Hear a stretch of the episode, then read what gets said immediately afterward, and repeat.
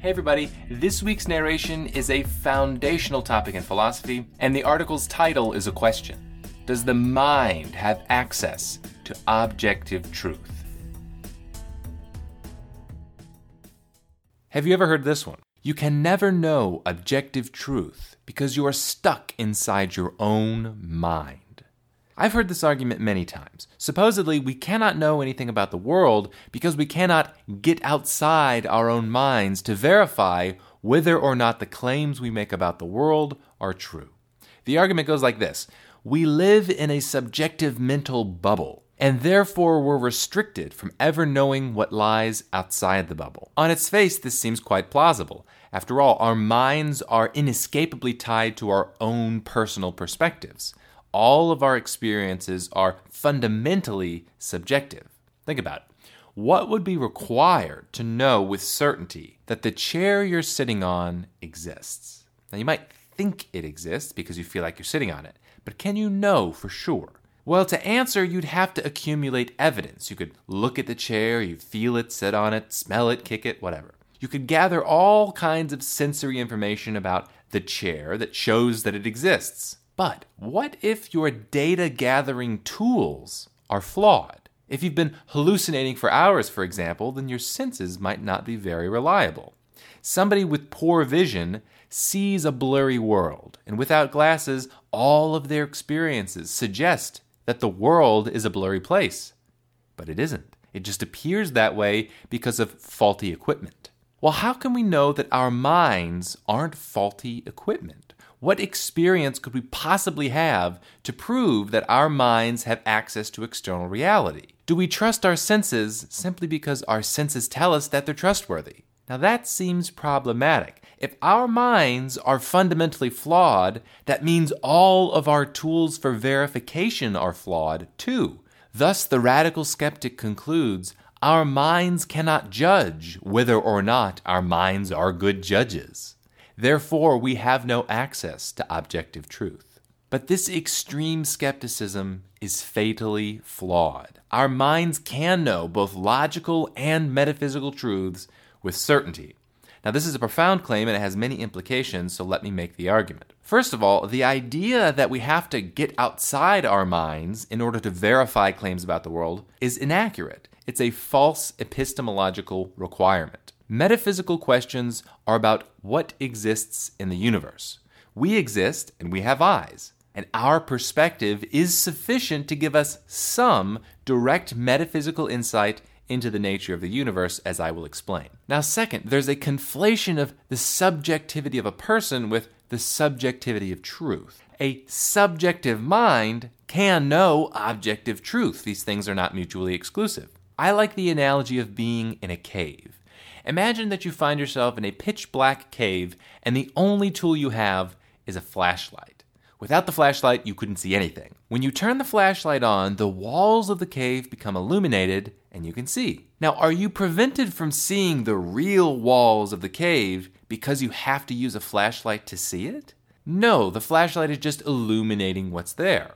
Does the flashlight somehow create the walls around you? No, of course not the real nature of the cave doesn't remain veiled just because you have to use a tool to see it. And the same is true with the human mind. You must use a mind, a tool, to make sense of the world. But that doesn't mean that somehow you're incapable, therefore, of understanding its nature. And finally, our minds are not only limited to their subjective perspective, and in fact, one of the essential functions of the mind is to evaluate truths from an objective perspective. Let me give you my favorite example of an objectively certain metaphysical truth. Perception is a real phenomenon in the universe. Perception happens, and I have direct knowledge of it. Now, this doesn't mean that perception is accurate. It might be illusory perception. Everything I see might be a hallucination, for example, but that doesn't matter. The phenomena of perception happens regardless of the accuracy of the perception or the cause of the perception. Now, this truth has a number of unique qualities, as I've talked about before. For one, it's not a mere logical necessity. It isn't a necessary truth. We can imagine a universe where perception isn't a real phenomenon. And it isn't a linguistic convention. I'm not defining perception in some tautological way. It's a certain truth, and yet it's about metaphysics. And philosophically speaking, that's a very remarkable combination. Take one more concrete proposition I am experiencing writing. This is also a certainly true statement, and I can reference this phenomena both subjectively and objectively. I can say, quote, within the universe, there exists at least one experience of writing. And in fact, this is true for all of the contents of my experience. Everything that I experience has some kind of real metaphysical existence. Now, I call this unique principle the objectivity of subjectivity. In other words, the mind can recognize both the internal truth of my experience, which is what something subjectively feels like, and the external truth of the experience, i.e., that it is an objectively existent phenomenon in the universe. This is a reflection on the nature of the human mind. It is necessarily, inescapably capable of recognizing and understanding objective truth. To deny this results in a contradiction. Take the sentence, quote, the mind is trapped in an impenetrable subjective bubble. But this is quite clearly an objective claim about something in the universe. It's saying, quote, there exist such things as minds which attempt to evaluate the accuracy of propositions, but given their nature, they can never know the truth. Therefore, they are epistemologically stunted. But notice, this is a claim about what resides in a bubble from an outside the bubble standpoint.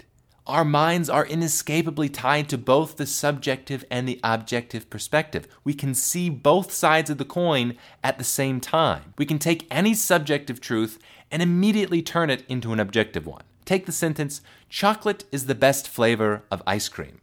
Now, from the personal standpoint, this might be a truth that is subjective, but all we have to do is rephrase the sentence and it becomes an objective truth. So, chocolate is the best flavor of ice cream turns into Quote, at least one mind in the universe evaluates chocolate as the best flavor of ice cream. The first sentence is a subjective truth, but the second is an objective metaphysical truth. And you can know the answer with certainty if your mind happens to think that chocolate is indeed the best flavor of ice cream. So, just by being aware of your perceptions, you have a connection to certain objective truths. Now, the natural follow up question is to ask well, hang on a second, how does the mind do this? How does it have access to both the subjective and the objective? And I don't know the answer, but I do know that the question is secondary. What is primary is first establishing beyond a shadow of a doubt that our minds do have this ability. And contemplating one simple proposition will demonstrate this to anybody. Subjective experiences are part of the universe. If you like these ideas, make sure to subscribe. And if you want to help create a more rational worldview, then please head over to my Patreon page and you can support content like this for $1. To read this article or to learn about my books, check out steve-patterson.com.